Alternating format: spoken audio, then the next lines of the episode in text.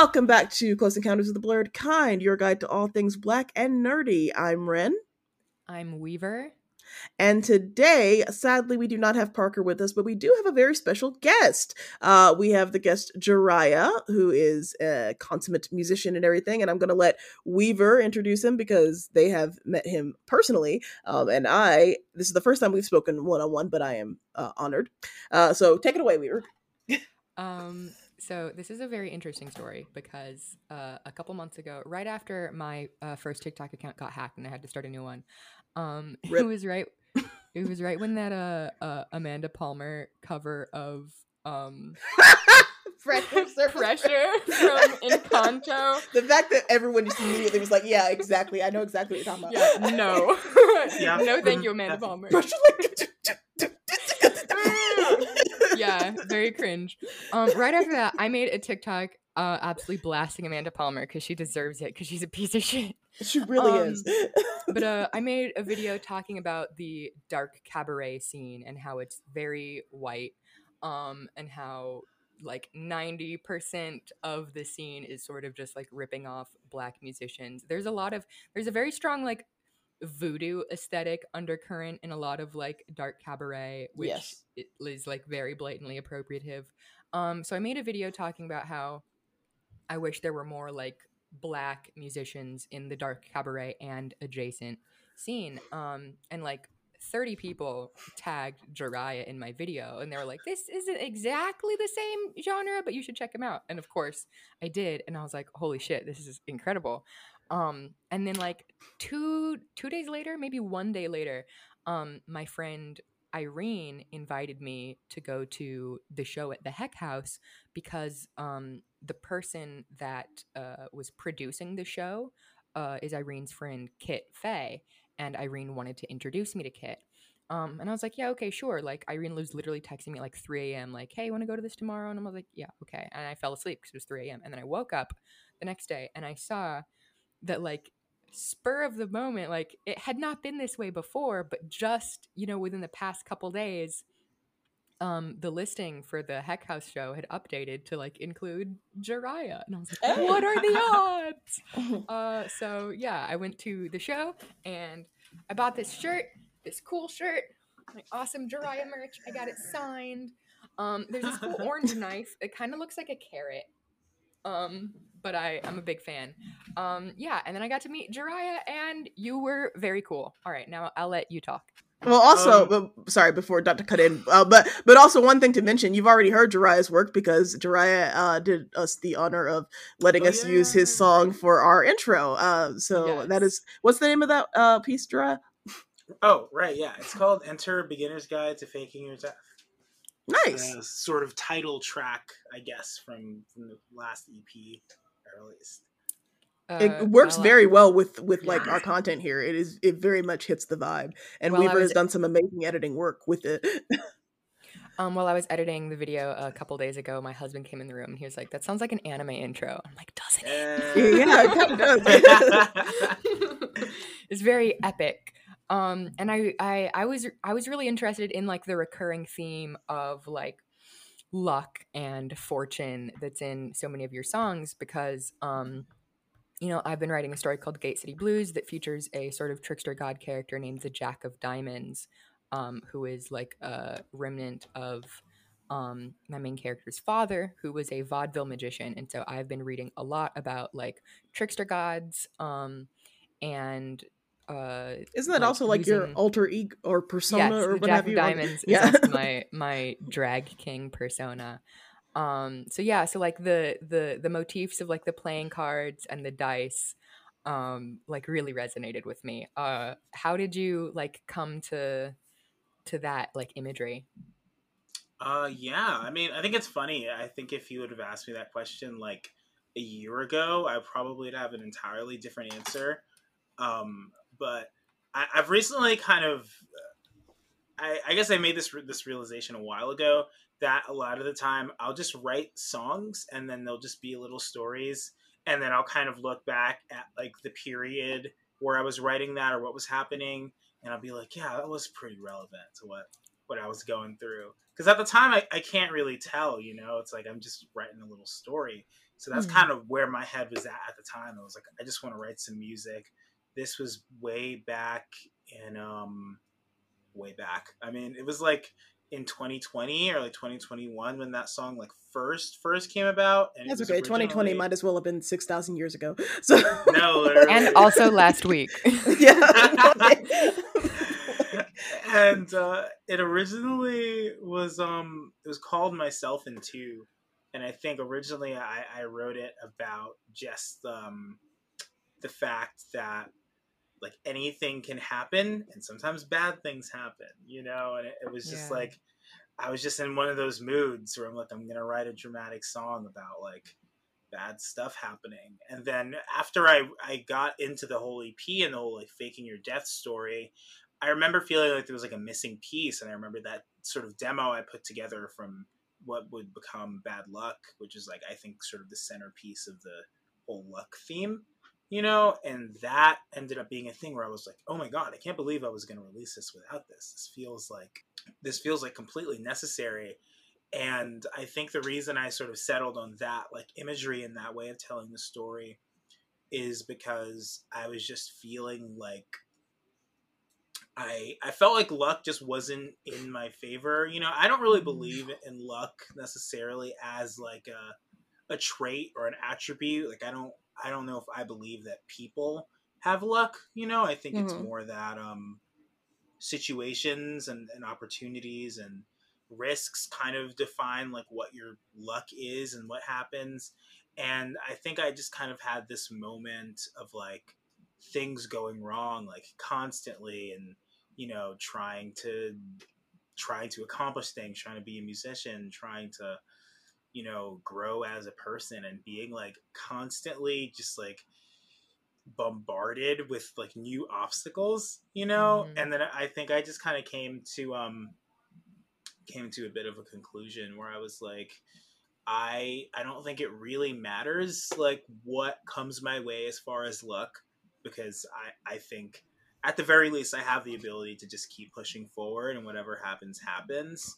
So it was one of those things where I stopped like wishing for my luck to get better and just kind of started wishing for like more uh I don't know, I guess just more Oh my god, what is the word? I I just had it. More I guess tenacity to mm-hmm. gotcha. To kind of like kind of taking through. taking control of your own fate or whatever. Yeah. Or exactly. okay, I think that that's that's like super valid. Like I've definitely had similar sort of revelations in terms of just like realizing that like life is i mean not to quote uh the illustrious hannah montana but life's what you make it. And, and let's make it rock. Yeah, exactly. And so i just think that it is so it is so i mean obviously there are certain there are circumstances that are beyond your control but uh, my life totally took a different direction when I just started sort of taking control of my own like destiny to the extent that I could in terms of just like you know, making decisions for myself. Like, you know, I have, I'm me. I have one life to live, and I can't live it based on like what other people's expectations or ex- desires or demands, what what have you. Mm-hmm. Um, I was gonna say, uh, one of the things that I really love about your music is like I I so strongly associate all like all of your music with my drag persona, the Jack of Diamonds, who is very heavily inspired by the West African trickster god Eshu Elegbara.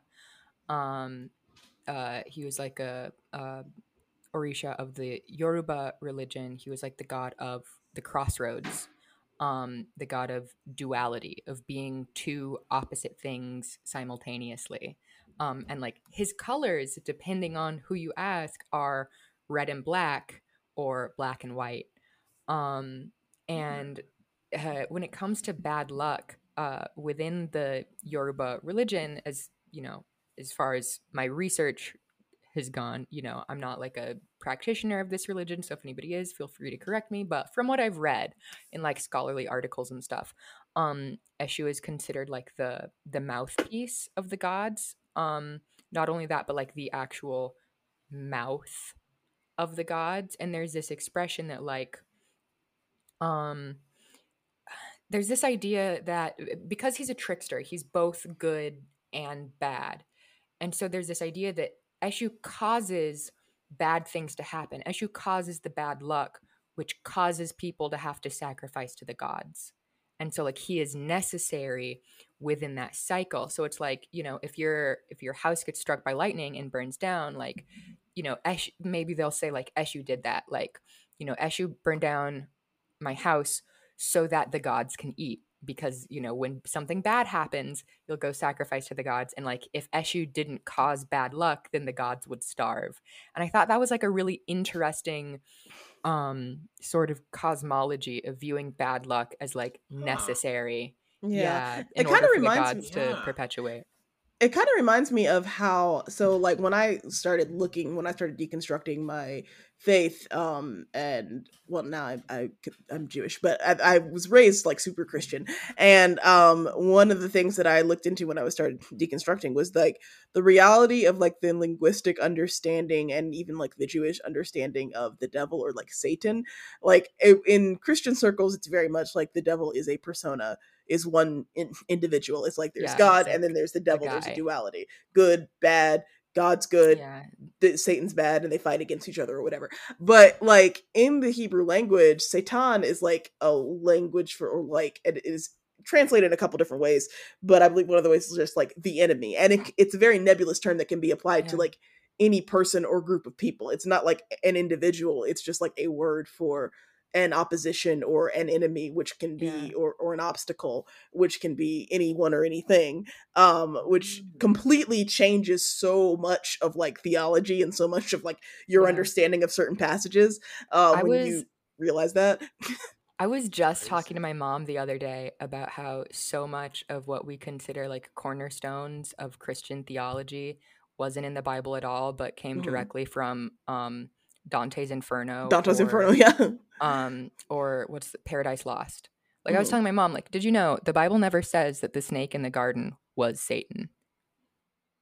John Milton said that in Paradise Lost, and then everybody for centuries after just accepted that as like the correct interpretation. But that's not in the Bible. basically so like bible fan fiction exactly, exactly like Yeah. Bible fan fiction. fanon And, like, becomes the canon so much of what we believe within Christianity about Satan and about demons specifically comes from like medieval and Renaissance and Enlightenment, like dead white guys making up Hmm. fan fiction, and we all and have just also like what we believe about like the rapture like the Yeah. bible is, does not say very much about a rapture or second coming at all And it's and, like, like- literally one guy wrote a book in the 1800s, like an Irish guy, and was like, "I Yeah. think this is how we should interpret that." And then everybody was like, "Okay, we'll Yeah, this is take law." that as gospel." I feel like Even- that's something I always thought about a lot, like specifically because, like, for I guess for context, like I, I went to Catholic school for like twelve years, you know. So, hey, you got that special brand of trauma oh my god, don't even get me started.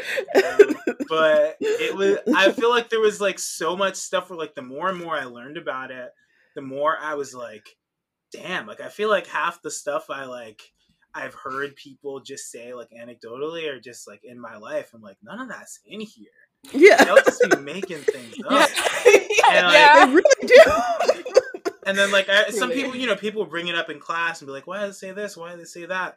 And it'd be like, "Oh, yo, you got to see this movie, you know, or you got to like see, like, read this book or something, or maybe it just be like, I don't know." People just started saying that, and it just really Mhm. stuck Yeah. because, like, it, it evoked a reaction. You or like forgetting the historical context like the entire book of revelation which is the only book in the bible that supposedly talks about the final days but if you look at it in historical context many scholars agree that like this was a book written specifically about like the roman conquest and like all of the things that they mention are specific to the audience that he was writing for at the time which was like early christians in the roman empire and like the the the beast was just nero and that kind of stuff it's like and most of the stuff was very limited stuff for the audience that he was writing to. It was not meant to be taken by people 2,000 years later and used to me like, oh, this is what the end of the world's going to look like or whatever.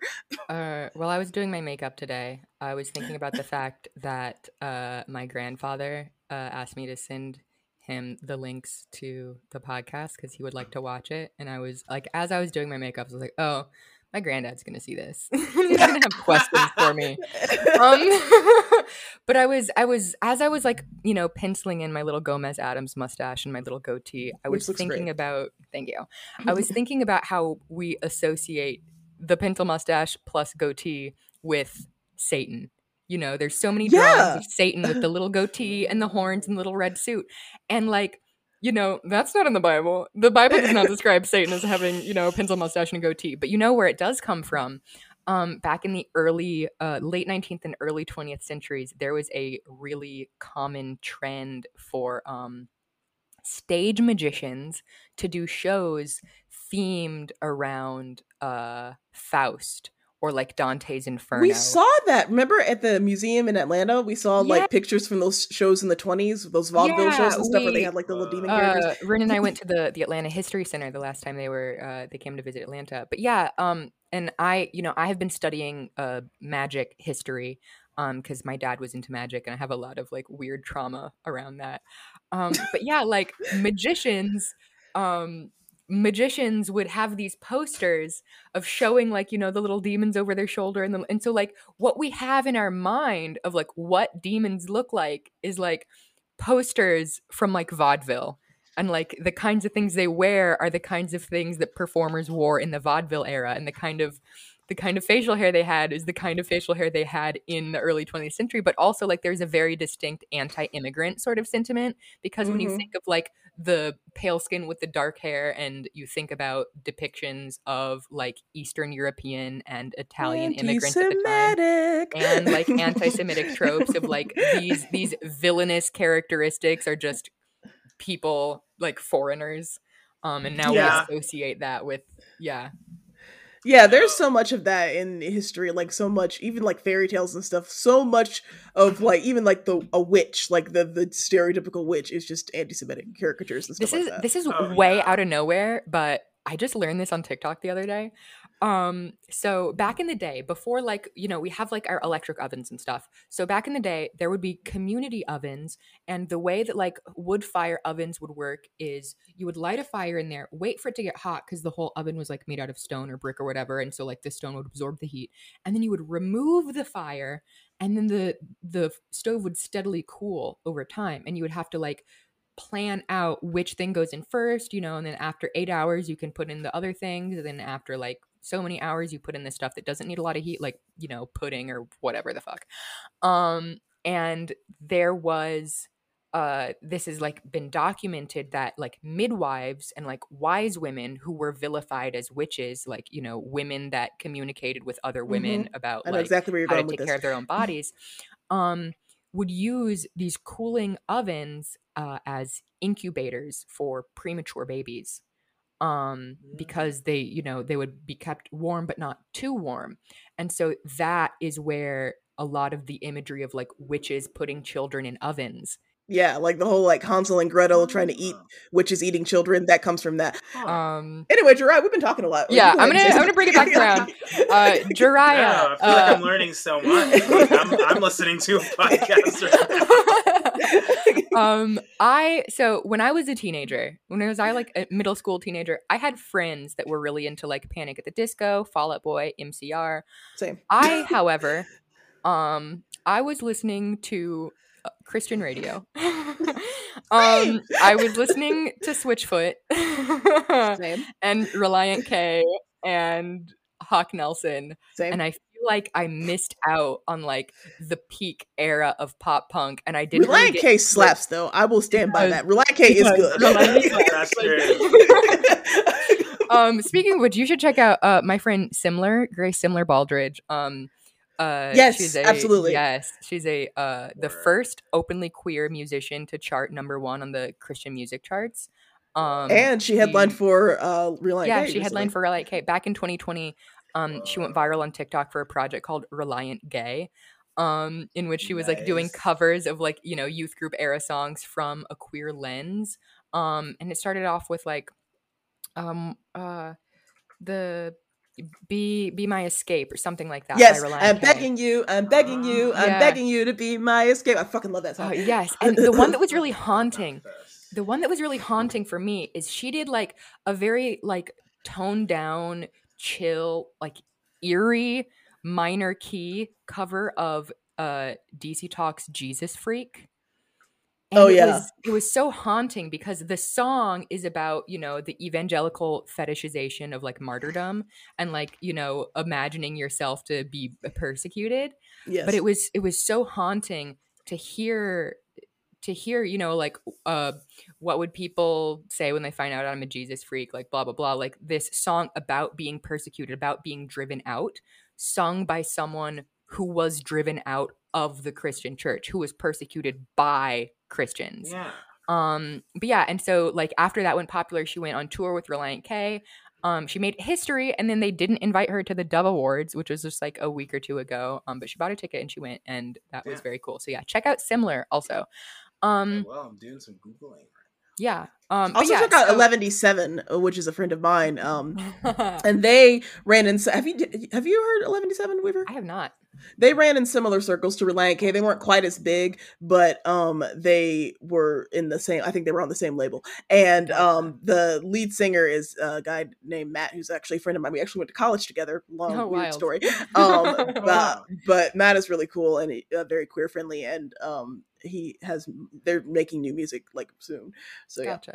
um so yeah Jura, i can tell there's like a very strong like pop punk influence in your work and i'm i'm now like as an adult like i i was i didn't really get into like mcr and panic at the disco and fall out boy until like 2020 when i was just like hmm let me just change everything about what i listened to just because i felt like there was so much music that i had missed out on from like having Yeah. listened to nothing but christian radio for the first like several decades of my life um and but you're you're like s- it's such a like unique perspective and i just like how i want to learn a little bit about like how you sort of came up with your style like your musical influences like how you got to this point like to to create your specific Jhariah sound Yeah, and particularly with being a black person in that space. Like, let's be real, a lot of pop punk is very white. And um because the focus of the show is like centering black folks who are Yeah. in spheres that may not be traditionally considered black spaces. I'm very curious to hear that. For sure. Okay, I've been thinking a lot about this, so I'm gonna try and like keep it contained. I feel like I have like a lot of trains of thoughts here, but I guess I'll You'll- just kind of you'll start fit right in yeah. in college. Like, not to go, not to go on a tangent, but in Please do. college, freshman year of college, me and my friends ran like a radio show. It was called On a Tangent, and hey.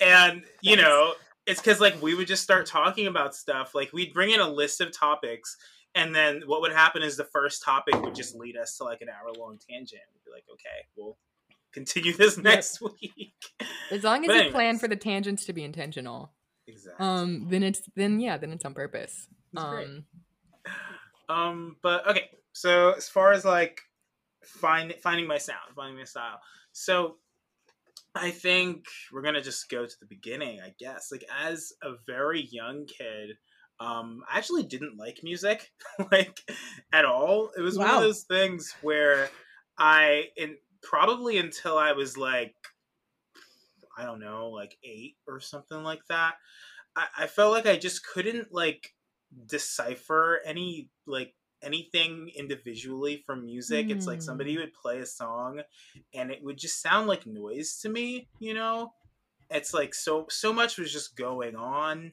you know especially if it was like Mhm. loud music like i'd be like i'm just not i don't get it you know like there's nothing Hmm. happening everything is happening you know yeah Um, like which like is funny- sensory overload yeah, Yeah. it was it was kind of like that. You know, it was to the point where I couldn't like I couldn't pick anything out of the music that I like or dislike. Like it was just like this is like a sensory experience, not here for it.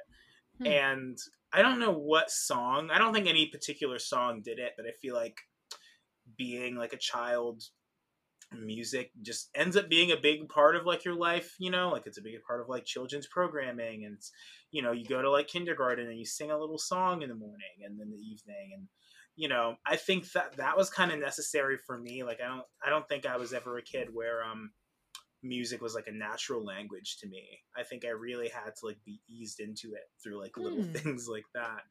And i i think when I started the first time i started listening to music like independently on my own was um it might have been the black eyed peas or something Nice. Interesting. I- Interesting introduction.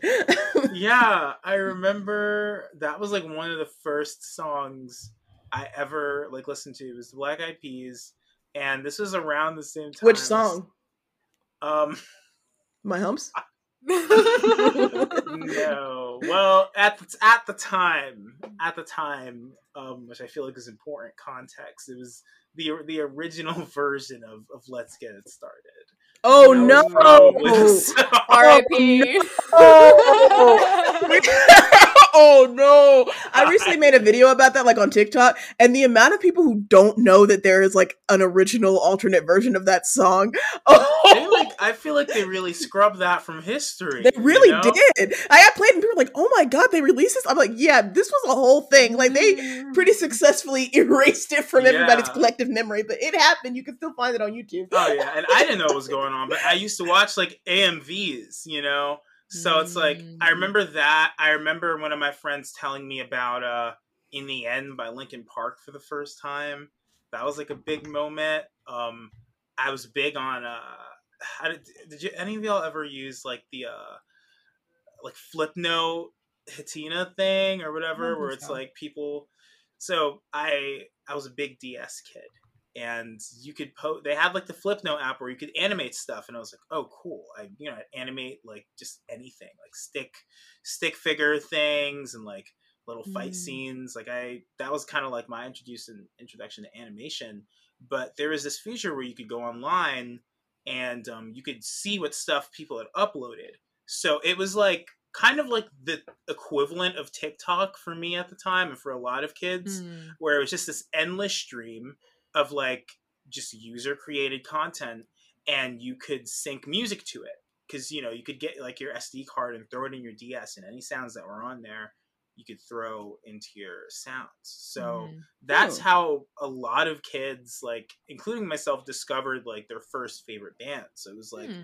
that's how I got into Sum 41. That's how I got into um I don't know, like Three Days Grace and stuff like that. Just like a bunch of just a bunch of dudes making guitar music. bunch of you dudes. know? Uh, Bunch did you dudes. did you find that it was easier for you to sort of conceptualize uh, or like digest music once that like visual component was added? Because that's something I've noticed even in just doing the editing for this podcast. I've tried to make a podcast before without video, and just editing the audio, my brain hurts so bad. But like when there's video to it, it like makes sense. Exactly. You know, It's like it And that's- engages I two think- different parts of your brain.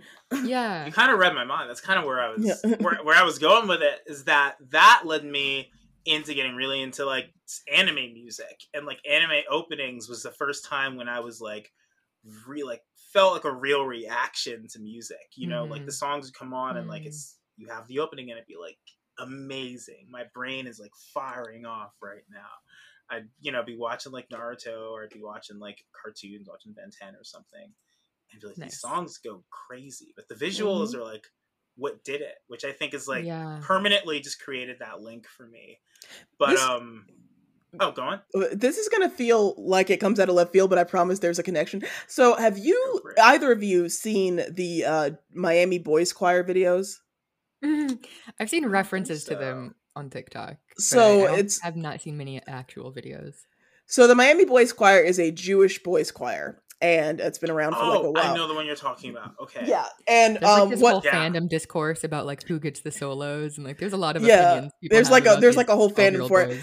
and one of their songs uh Rushalayim, which is just Jerusalem in Hebrew- Hebrew but um it was um it went viral on TikTok and a lot of people were like this sounds like an epic anime theme and apparently and I read this in a comment now I'll say right now I read this in a TikTok comment I have not taken the time to cross source it yet so I take this with a grain of salt but according to somebody in the comments apparently anime themes were inspired by like traditional Jewish music and That that's why there's so like a comparison That makes so much sense. Uh, oh my god. what you were what you were saying before, Jhariah, about having trouble like with the sensory uh, element of music, I have felt in terms of like making music. I've tried so many times to learn how to um, play musical instruments, and I I just feel like there's something that's not clicking, and it feels it it, it feels like I have to try really hard to like force my brain to understand it.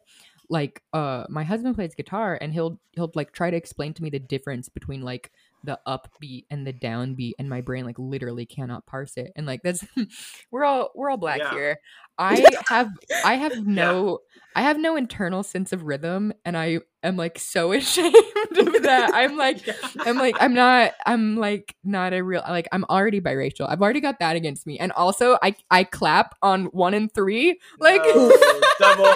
homicide. Oof. That's Right. great. I'm Um, so I- sorry. I blame it on the autism. Um, but I, I feel like I feel like my brain processes the audio like half a step after my ears are hearing it. I just feel like there's a delay, and it's really like. And I, I I love to listen to music, but I remember when I was a kid. Try, like trying to figure out how to clap and sing at the same time was like incredibly difficult. uh-huh. I yeah, and it's just I I just felt like m- my brain had a really hard time um just being able to like identify you know what was the rhythm versus what was the melody. Um Yeah. and it's it's interesting to to hear that you had like a similar experience. Do you guys Yeah, and remember the it's like- CBAT discourse that I really recently on TikTok? Yes. I didn't really dive into it, but I remember it happening. Yeah, because there was like a whole music theory discourse surrounding that in terms of like, is he Yeah. thrusting to the beat or to the rhythm? Which I think most people Mm. agreed that like, it what's was. the difference? I can't Yeah, tell. well, I think that most people agreed it was the rhythm because like she recognized it without the music, and so there's a very specific like there's a very specific rhythm to it, and it's like it's and it's a very actually like complex rhythm. Like it is not exactly three four or four four. It's like a compound rhythm thing. It's weird. Yeah, damn.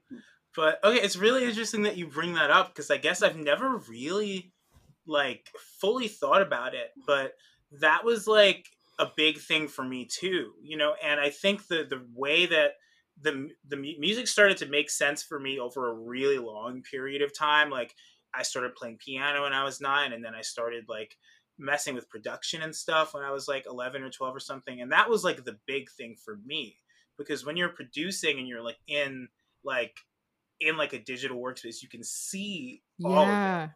And that was when I realized because I okay, here's a cool thing. You Here's can like see story. a map like flowchart.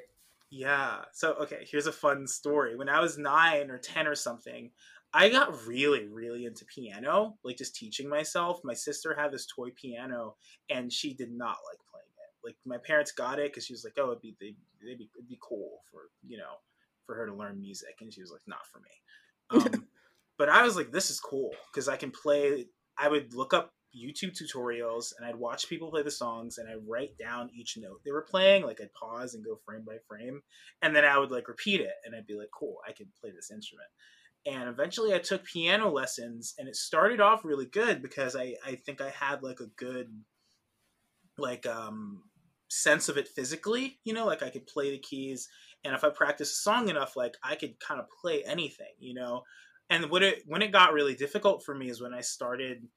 My teacher was like, "Cool, you can play. It's it's it's time for you to learn music theory. Like that's what you got to do if you want to take this Yeah. any further." And for the life of me, I couldn't do it. It's like mm-hmm. just the idea of music like conceptually like in only in terms of ideas and sounds and it's like sure there's a visual element because there's sheet music and you're writing it Mhm. but you have to really understand it like sonically and i couldn't do it so I, I kind of ended up like stopping lessons and putting it down and i remember one of the big things for me was that around that time my music teacher at school heard me playing and was like hey you should try out for this uh, program at juilliard they have like a children's program and she was Mm. like i think you're really like gifted you should try this thing and you know like they could really help you like work on this skill at a level that like i can't really in this like you know catholic school music class that you take once a week. So i went for it and i did the test and the performance section went great and then they asked there was like a music theory test. Of course i don't know why i didn't expect that. And Mm. i got like a zero like i didn't know what was going on. So that that didn't end up happening. But then it's it's uh, it's really funny that you brought up that idea of like it just not making sense. Because i think once I could see it and I learned you could I was learning how learning how to produce music I realized that I could create these like visual motifs in my head for everything. You know? Hmm. Yeah. So, yeah, well, like what you said about earlier about how it's like a language, I completely relate to that too because like I like I was a music major in college and I studied music, but music Oh, theory. I didn't know that. Whoa. Yeah. That's crazy. Oh yeah, but it, music theory kicked my ass. Like I, it was my least favorite class. I hated it because I've always been a very musical person. I've always enjoyed singing. I've always enjoyed harmonizing. I've like my mom likes to sing. My I've got several aunts and cousins who play piano and all kind of stuff. So we we're a very musical family. But when it came to like the actual like doing it right or following the rules, my brain just like it cracked because I was like, I have such an intrinsic sense of music. Like I can hear something and I can harmonize with it and I can get I know what sounds good and what doesn't. But like when it came to like breaking it down linguistically, I was like, oh, this is a lot. I don't like it.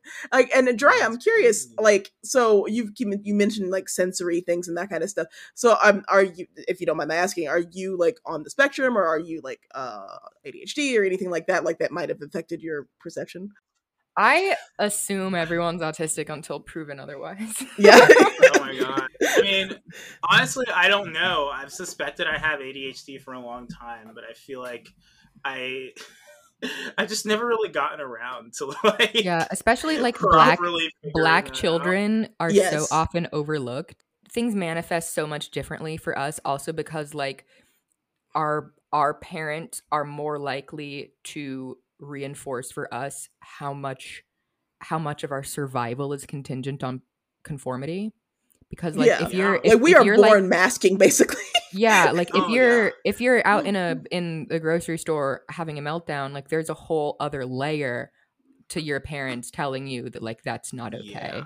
Yeah, and we were just. Weaver and I were just talking about before the before we started recording. Like there are people, there was a shortage of everything, which is weird. But there was a shortage of ADHD medication, and there were some people who were like, "Oh, well, it's probably because over the pandemic, like it was overdiagnosed." I'm like, no, the fact that people realized that they were ADHD over the pandemic makes a lot of sense Yeah. because we had a lot of time to like spend with ourselves and realize what the fuck. So the fact that there are so many people who realized that they were trans or they were Yeah. neurodivergent or they were whatever, like That's gonna happen. when have we as a society had several collective months where we had no choice but to spend a ton of time with talk to yourself yeah Oh my god. Yeah. I uh there's there was a TikTok uh recently where somebody was like, "Sure seems like there's a lot of autistic people these days. Were there always this much autistic people?" like And it's yes. yeah, but also like the fact that more people are getting diagnosed and the fact that it's becoming more noticeable is directly tied to the fact that the world is changing so fast.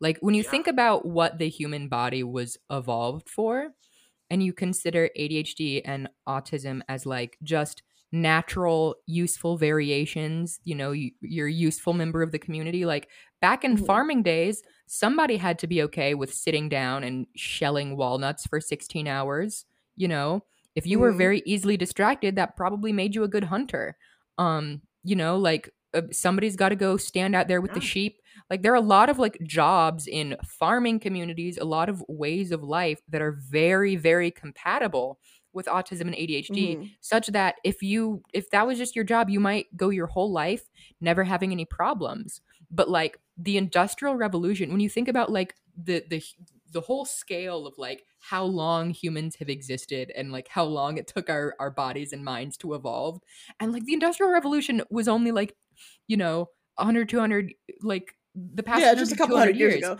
yeah, Mhm. like our society has changed so fast that like our brains literally cannot keep up. And so Mhm. like yeah, it is very contingent on like what kind of environment and like capitalism um and like these external factors that like make these things worse. Yeah, even the idea of like Yeah. morning people and like night owls and stuff like that. Like people, like someone I saw a tweet the other day that was like, "Why do we give so much power to morning people? Like, why is it socially acceptable that you're not functional after 8:30 p.m., but the fact that I'm not functional before 8:30 a.m. is weird." But it's like if you think about when we lived in like hunter gatherer societies where somebody always had to stand watch for the wolves and shit, it makes sense that some people are more inclined to wake up early and some people are more inclined to stay up late. That that natural variation was necessary, but now like sort of capitalism forces us to all have to conform to the same pattern. and even the ele- the uh, electricity or like the idea of mono Yes. chrom- or the chro- chromatics i've talked about this theory of chromatics on tiktok before how you know the whole stereotype of oh black people are always late they're running on cp time and that kind of stuff a lot Yeah. of people who live in like Guilty. sub particularly tropical climates and like sub sub sub equatorial um uh climates run on a sense of time that is very much dependent on like seasons and is very much you know very has a lot of room to flow and to breathe The Whereas- closer you are to the mm. equator, the less like variation there is in day length. Yeah So it's Not as, exactly it's not as noticeable to you when like hours have been passing because the sun is in a similar position in the sky. yeah and when you're hunting and Huh. stuff and you have got all the time in the world to to plant your crops or whatever whereas if you're from a more like a society that is more susceptible to dramatic climate changes like a lot of places in western europe for example Yeah, like you do have to really like- be paying attention about okay well winter's yeah. coming we can only plant crops to a certain degree whatever so that explains why so many white people are more like you know eight o'clock means eight o'clock whereas so many people of color are like eh yeah.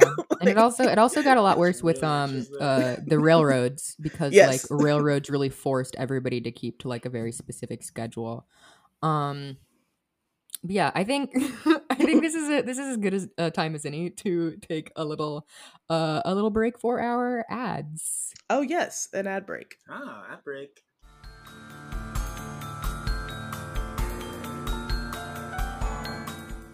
Okay, time for our ad break section. So, um, we are going to be plugging in our own little things right now because we are the only people who uh support ourselves. So I am, um, of course, Rynnstar on TikTok, uh, at the real Rynnstar on Instagram and Twitter. Um, I post. I'm pretty active on Twitter. Uh, somewhat active on Instagram. I also have really active on um Twitch. I stream at least three or four times a week on twitch.tv slash word and nerd.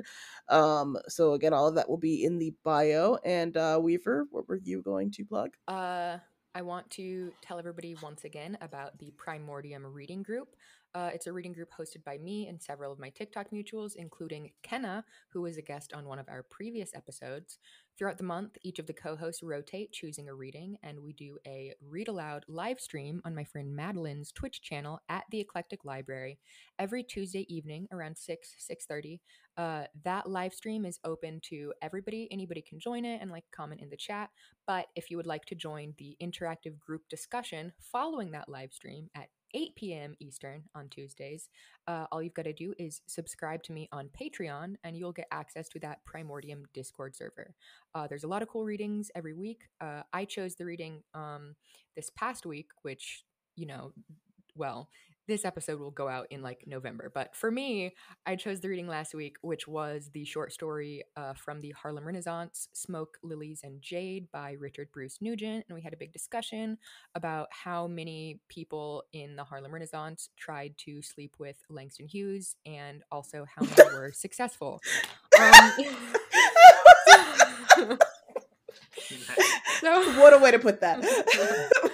Um so if you would like to uh learn about that sort of thing um subscribe to me on patreon uh but also you can check out the uh vod on madeline's twitch channel. Once again that's the eclectic library and you can find me on patreon at the Woodmother and my other socials are also the Woodmother um instagram etc the only difference is on tiktok it's the underscore Woodmother.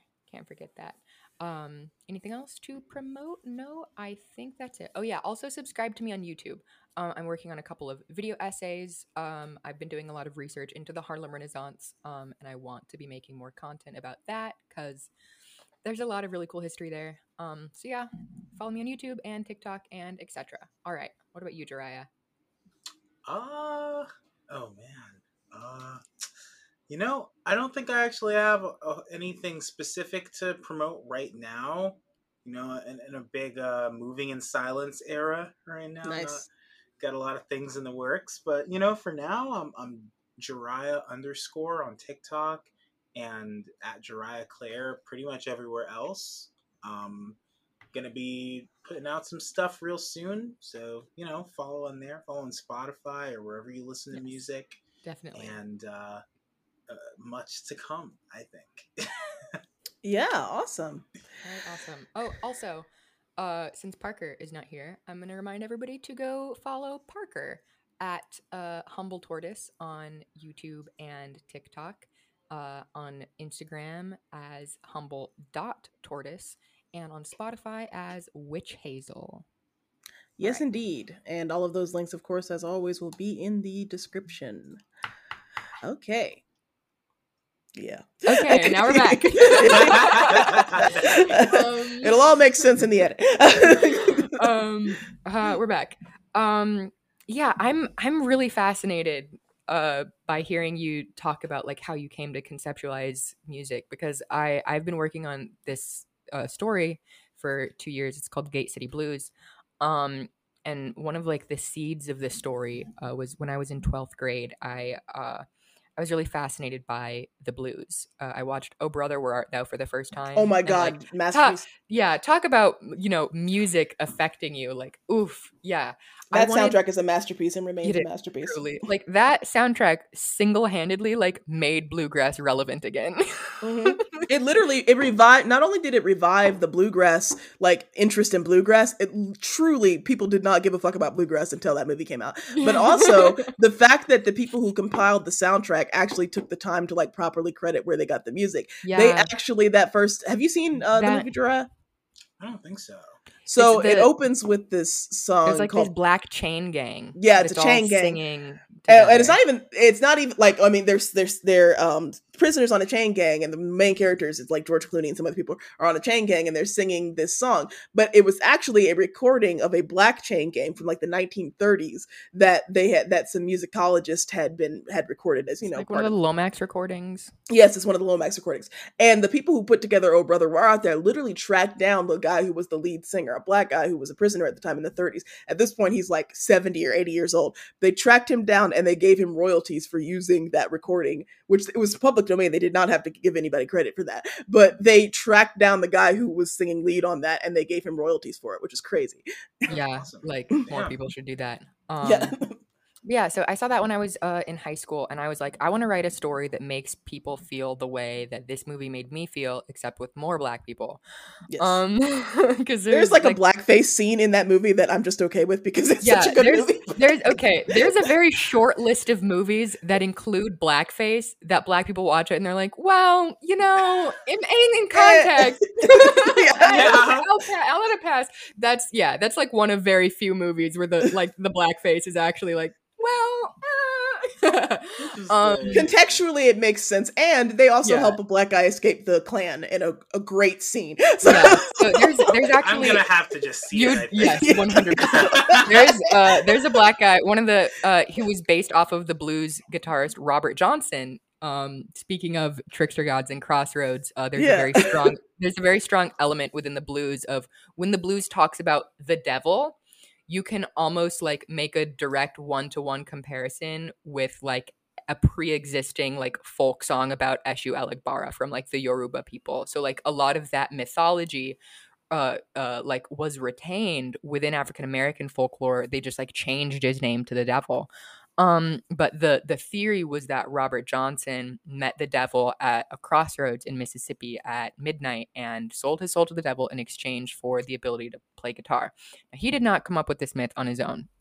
Randos made it up about Robert Johnson, and he just didn't deny it because you yeah know he leaned into the mythology of it well you know and it, Yeah. it Um, ties in perfectly to what we were talking about in the last episode about how like be the monster people think you are anyway Yeah. like black people were so commonly It's associated with demonic things and like with Mhm. jazz music was, blues was called the devil's yeah. music. Like just yeah like the, the whole Mhm. concept of selling your soul to the devil was just if you played church music before and now you play the blues for money and like go to bars and drink alcohol, that was selling your soul to the devil for all intents Yeah. and purposes. it's mind of, like, anti-blackness Uh-huh. at the root Yeah. Isn't it always? yeah, Yeah. isn't it always it, it, it genuinely is always there's a character based off of him um in oh brother where art thou and uh when i was in high school i got really interested in the blues but I I couldn't understand it like when you when you when you try to look up what is the blues it's like so nebulous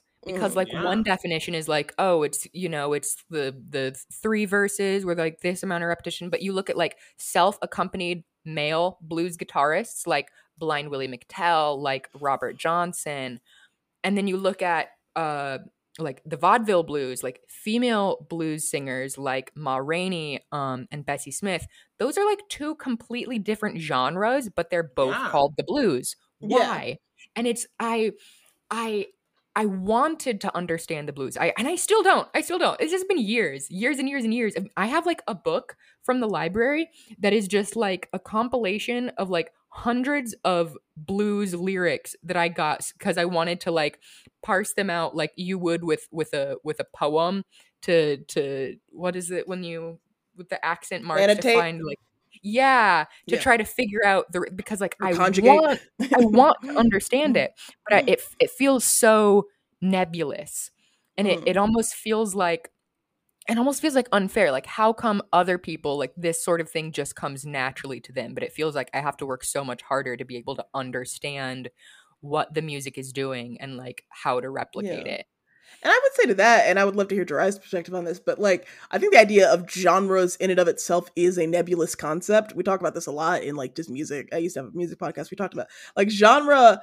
has so much room for wiggling and interpretation and stuff like that. And when we get to like some of these genre debates have a really real weird impact on today's society. Like look at Lil Nas X. When Lil Nas X broke through with Old Town Road, there was an entire discourse about whether it belonged on the country charts or not. And it was Yeah. like some people were like, well, no, I mean it doesn't fit the genre constraints of country. But then other people pointed out that there are literally so many modern country artists that do not fit the traditional genre constraints of country. And country itself is just blues for white people. So Yeah. so many so many modern day country artists are like trying to rap also and it Yes. Oh feels yeah, really they're doing, they're incongruous doing that now. That's really unfortunate. yeah yeah, so the whole idea of like cringy. everything fitting into this neat little genre box in the first place is silly. And I know that Weaver and I have already talked about like that whole like Mama Rainey had a totally different style to like Blind Willie McTell. And it's like because women weren't allowed to like be on the streets playing guitar, they'd be like thrown in jail. yeah that's something i noticed in my research is that um so most female blues singers weren't self-accompanied uh folks like blind willie mctell uh, on the recordings is just him playing his own guitar um whereas female blues musicians like ma Rainey, like bessie smith they would sing and they would have a jazz band accompanying them. And when you think about the kinds of places women were expected to sing um cabarets saloons Church. people, people well yes. People uh well singing the blues was very Yeah. was very strongly associated with like alcohol. Yeah there's there's the, i've done a lot of research into like the history of prohibition as well. Um but uh drinking like the way alcohol was sold like it, you couldn't just like get a bottle of beer. If you wanted to drink you would go to the saloon. Like you had to leave your house to do it and it was very heavily associated with like male culture. If women were going to drink they you know would drink uh like health tonics at home because they didn't leave their house to go to bars but men did and when they would go to a saloon what would they want to hear? They would want to hear a woman sing probably wearing a skimpy dress. And so women like the, like these the women's like vaudeville style blues was you know it got its start in buildings you know where probably there was a piano. And the woman mm. didn't have to learn how to play her own instrument because like she her body was what people were coming to see Which is ironic Whereas- because most of them were gay. Hello. Yeah. um whereas folks like blind willie mctell if you were a man you could just walk around on the street and stand on a street corner and Mhm. play the guitar for tips you couldn't do that if you were a woman you yeah you would get arrested for prostitution yes and so you can see how that affected the ways that that that the genre diverged Mhm. It's also so wild to me to think about like how it you we see this in Oh Brother Where Art Thou. We even see it in the Elvis movie that just came out recently. I like I don't know if either of you saw it, but I watched it with a friend. And like the fact recently, yeah. the fact that in the 1930s there, there were just like radio stations in the middle of nowhere and anybody could just walk into the station and be like, I have a song to record. yeah. um but yeah i in, in terms of how i came to try to understand the music so i have to like i do you watch steven universe Jhariah? I've actually recently started trying to actually watch the whole thing. I never have. Like, Okay, that's valid. There's there's a scene from like w- one of the final seasons where I'm really looking like, forward to what you're going to say here because I have watched Steven Universe and I'm the, just the curious where, where pearl, we're going. the, the pearl inside Pearl's head, inside Pearl's head. Oh, yeah, yes, yes, head, yes, the just, like, pearlception. nested, yes. Yeah. So I have to sort of like externalize. So like, in order to try to understand the blues, I had to create a fictional character who was contemporary to those blues musicians who would go and interview them. So I could like, it was just sort of like this nest like Russian nesting doll. Like I created this fictional persona that I can imagine, you know, befriends Blind Willie McTell and does an interview with him and like asks him questions. And when I try to figure out, okay, how would Blind Willie McTell answer these questions, then I go do research. And so it's like this framework, like the way for you being able to like produce music and visualize it, you know, on a screen, that is in in a similar way I use like um the fiction of uh you know creating these characters who befriend musicians in order to try to learn about the process um but yeah it's interesting the way you sort of like have to externalize um uh that sort of thing Yeah, totally. I mean, I think for me, it really ended up being the piano. You know, like everything, everything I once I could like see a piano roll and like look at it digitally. I that really clicked for me, and even now, like anything like musically or like arrangement wise, even if I'm when I'm playing other instruments, I'm imagining it on the piano. Hmm. That's why I'm having a hard time learning guitar because it's kind of got its own visual language. But it's like when I play like when I play a C chord on guitar, like I'm picturing a C chord on the piano and I'm trying to follow along. You know, Mm, like it's kind of like you know, it's kind of like being um being fluent in two languages versus being fluent in one language and being able to translate to a different language, I guess, you know. Mhm. yeah that It's like your I- schema is challenged because you have this whole like your your schema is built around um piano and then you're trying to like adjust it to other Mhm. things and it can be hard. Like I have that same experience. I play a little guitar. I'm way better at guitar than piano, but that's not to say that I'm exceptionally good at guitar. Um, but yeah, conceptualizing things like chords. I mean, piano is so different because I can conceptualize a chord. I can break down a chord on the piano, but when it comes to like fluently playing or getting my brain to work like one thing I always had so much trouble with is like playing two different hands at the same time. Like, okay, play the melody here and play the harmony here. Yeah. My brain was just like short circuiting. I the most successful I've been at trying to learn an instrument was the spoons. hey, I, you, I met um, you know Abby the Spoon Lady. yeah, she used to be my mutual before my account got hacked.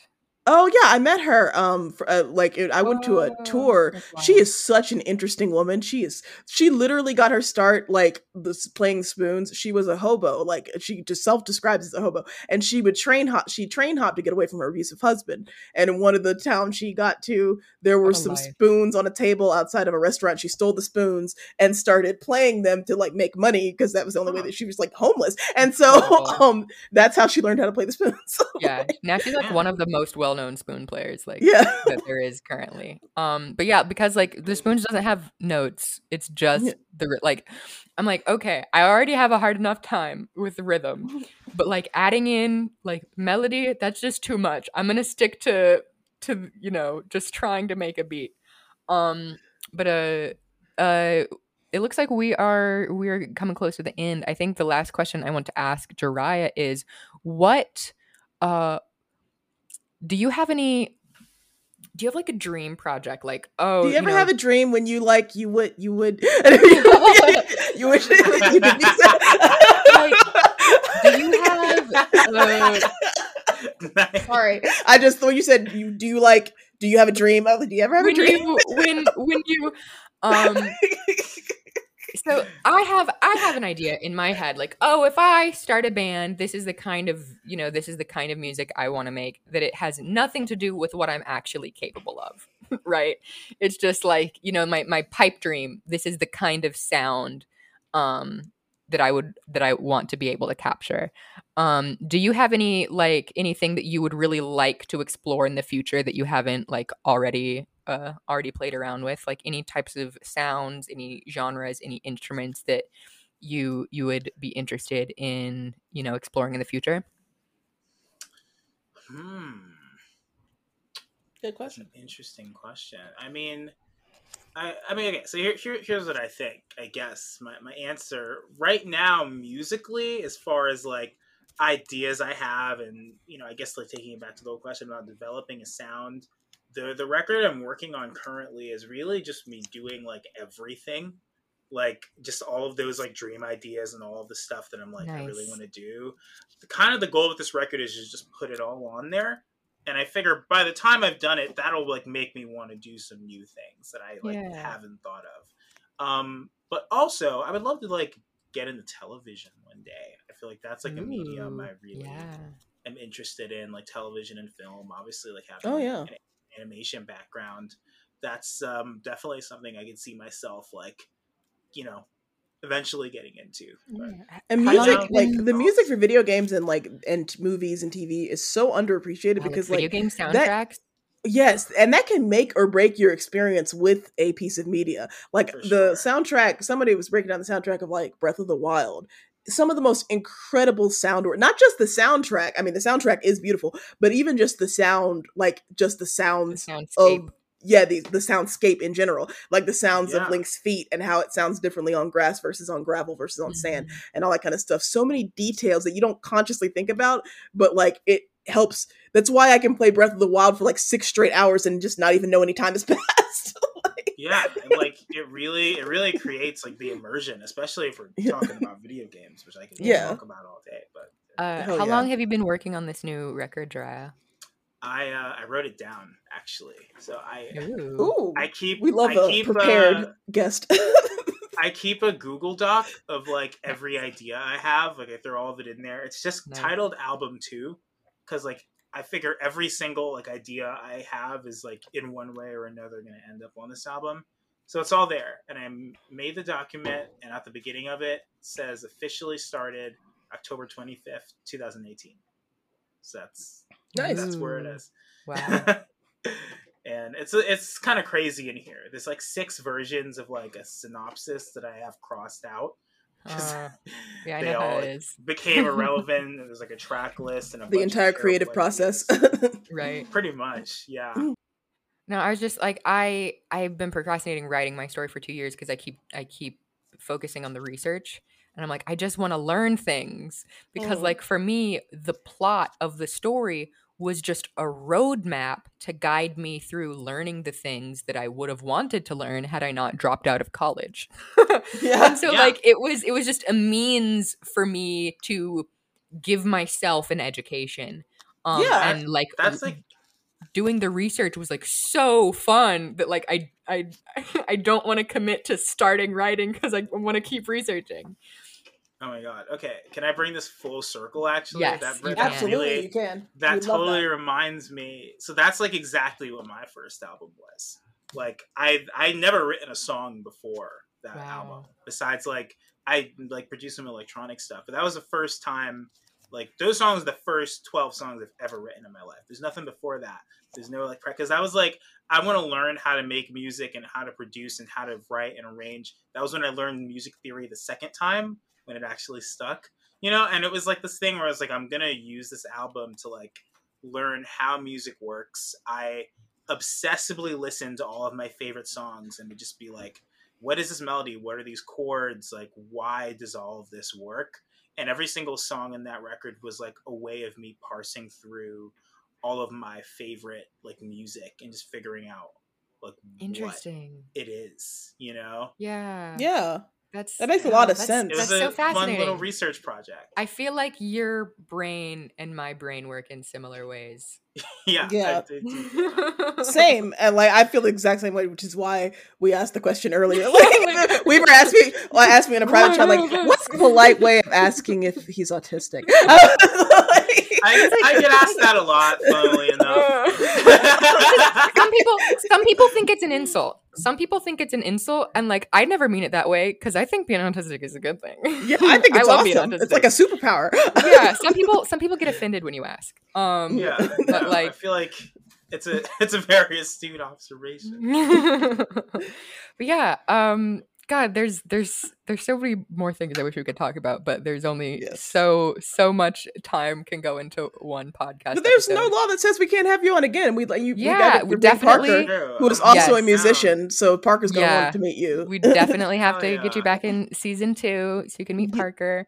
Also, yeah, I'd love to I'd love to chat more sometime about um you know, yeah, picking your brain about how you got started uh producing Absolutely, music. I would yeah, I'd love to just especially now cuz I'm I'm the one that does the editing for the podcast. Like I want I, I am so editing the video I can do. Like I made a really cool like like talk about anime intro. I did like a sitcom style intro with like all of our sims.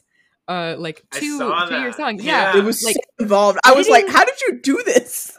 editing video clicks for me.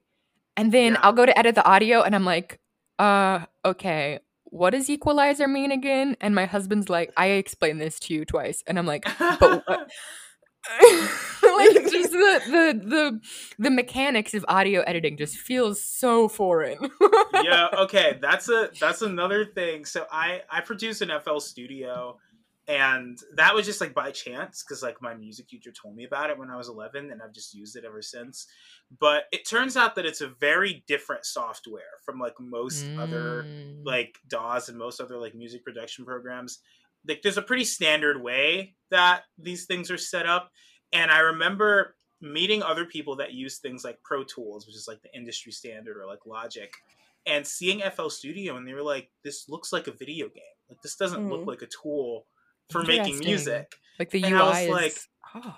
and I was like, oh, maybe that's why it makes so much sense to me. And I remember trying to use other things, and I was like, oh, this is terrible. So like, I have to just like so much of what I'm trying to do, I just have to think of. Whereas like FL Studio, it really is like a little video game. And I, I, I remember because you brought up the equalizer, and it's like the equalizer in there is just like a little chart that you like click and drag like the little dots around and i'm like that makes sense to me. This looks Yeah. like sounds you know?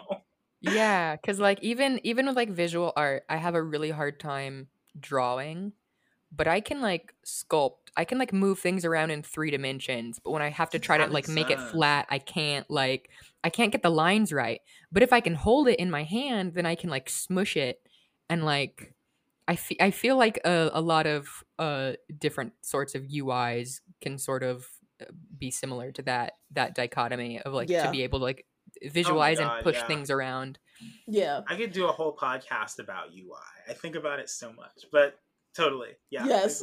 Well, thank you so much for for being on Dura. It's really been cool talking to you and talking, even though our conversation went literally here, there, and everywhere, like it always does. Um, Oh, yeah. But uh, thank you so much. I really for- wonder where you planned for it to go because we we, we never really play. We always have a general idea, and then we just kind of let fate take us wherever it's going to take us. We maybe Hell we'll talk about the devil at the crossroads and Yoruba goddesses. Like I, you never know. Hey, I had a fun time. When we had Kenna on the show, the plan was to talk about like black horror and Jordan Peele, and we got on this t- we we got on this tangent dunking on W.E.B. Du Bois. Um, we got on a bunch of tangents about zombies, which ended up being relevant. yeah, that got was on a relevant. tangent about fan fiction. Um, there's there's Twilight. yeah yeah you just never know where it's gonna of- go but it's Exactly. always it's always a good and then people uh, people and people really like that like i've literally already had people Yeah. commenting we've only released one episode and people are already like when's the next episode i'm like yeah, they're like, let's it sounds like it sounds like you're just friends talking around a table. I'm like, well, that's basically Yeah. what it is we, yeah, we don't really have a plan. We're just kind of winging it. yeah um, yeah i'm But- going to send you, Jhariah, my Spotify playlist. I have a, I have a, I have a Spotify playlist called Roguish Carnival Roustabout. Um, it's very like a dark cabaret heavy. Also a lot of Will Wood. Also, I saw you like, didn't you go on tour Yeah. with with Will Wood or like do a show with him once? Oh yeah, I did like a um live stream thing. Ah. um, the so cool. album's like uh you know like campaign release thing to like raise money for it, and that was like a I'm- crazy little. I'm such a huge time. Will Wood stan. Uh, and Schaefer James. But yeah, like the the if you ever wanted. I also wanted, recently met Schaefer. That was really it was really cool. oh, your life. We'll, oh gosh. we'll, we'll see what what happens. Yeah. there. If you Things might ever- be in the works. if you ever wanted to go, yeah, into a more like sort of vintage dark cabaret direction, God, that would be that'd be or like like you know, I've been talking lately like there needs to be a rockabilly revival revival. Um Yeah. there was a rockabilly revival in the 90s and it's been like 30 years. I think it's time. I think it's time it comes back around again. yeah. I mean, hey, a lot a lot of things can happen on this record, you know. Who, who knows? Yes. I'm- It's a, it's a real it's a real party so far. I'm my my current karaoke standards are the stray stray cat strut by the stray cats and mr pinstripe suit by uh, big bad voodoo daddy and i'm looking forward to finding more karaoke standards on your next album Oh, i have a feeling I I hope we, can- I want to get some Yeah. of this to be like karaoke stuff. I think it'd be fun. yeah Yeah. Well, thank you so much for joining us. I feel like I tried to close this out five minutes Yeah, ago. and then sorry, we gotta started start talking. again. It's happening. It's It- it's happening. We got we got to some of it. We just got to put our foot down. But thank you so much for uh joining us, Jhariah. Thank you so much for listening to. Close Encounters of the Blerd Kind. Um, we uh, really appreciate everyone following, liking, subscribing. If you're listening to this on YouTube or watching this on YouTube, make sure that you subscribe and click the little bell so you see when we upload. If you're listening to this on another podcatcher like uh, I, Apple Podcast or like Spotify, just make sure you subscribe. Make sure you rate us um, and give us a five stars, hopefully, and let us know. Leave a review. Let us know how Yeah. we're doing. Let us know anything you want to hear from us. We have our email. We recently started an Instagram, so we have that. Um, there's lots of places to reach out to us on social media, and of course, like just our email if you have suggestions about people you want to see. If you are a black nerd and you want you have a topic that you would love to see covered, and you want to maybe potentially us interview you, let us reach out. Let us know. And uh, is there anything else I'm leaving out, Weaver? uh did you mention that if you want to be a sponsor for the show so we can have a real proper a real proper ad break yeah close encounters of the blerd kind at gmail.com at yes and that that'll be in the uh that'll be in the description of course. And we especially would love to work like if you're a small brand and you just like want to get your name out there or whatever and work, we will work with you because we love to work with those small indie brands. We're not trying to do like amazon sponsorships you know shit like that. So like please let us know if there's like if you have a business or a brand or something you want to promote or uh what have you and we'll we can do like it. we can do like jumbotron like they did on on adventure on on my bam bam just a hundred bucks and we'll we'll read your jumbotron Oh, yeah. happy, birth- happy Yeah. birthday to so and so That's the way to do it. this yes so thank you so much for listening and we will see you guys next time And wait, wait, wait! We got our our Oh, the the the last part of our outro is, you know, finally thank you to Jhariah for the use of your song intro, beginner's guide Oh, to faking your death for for the intro and Anytime. outro.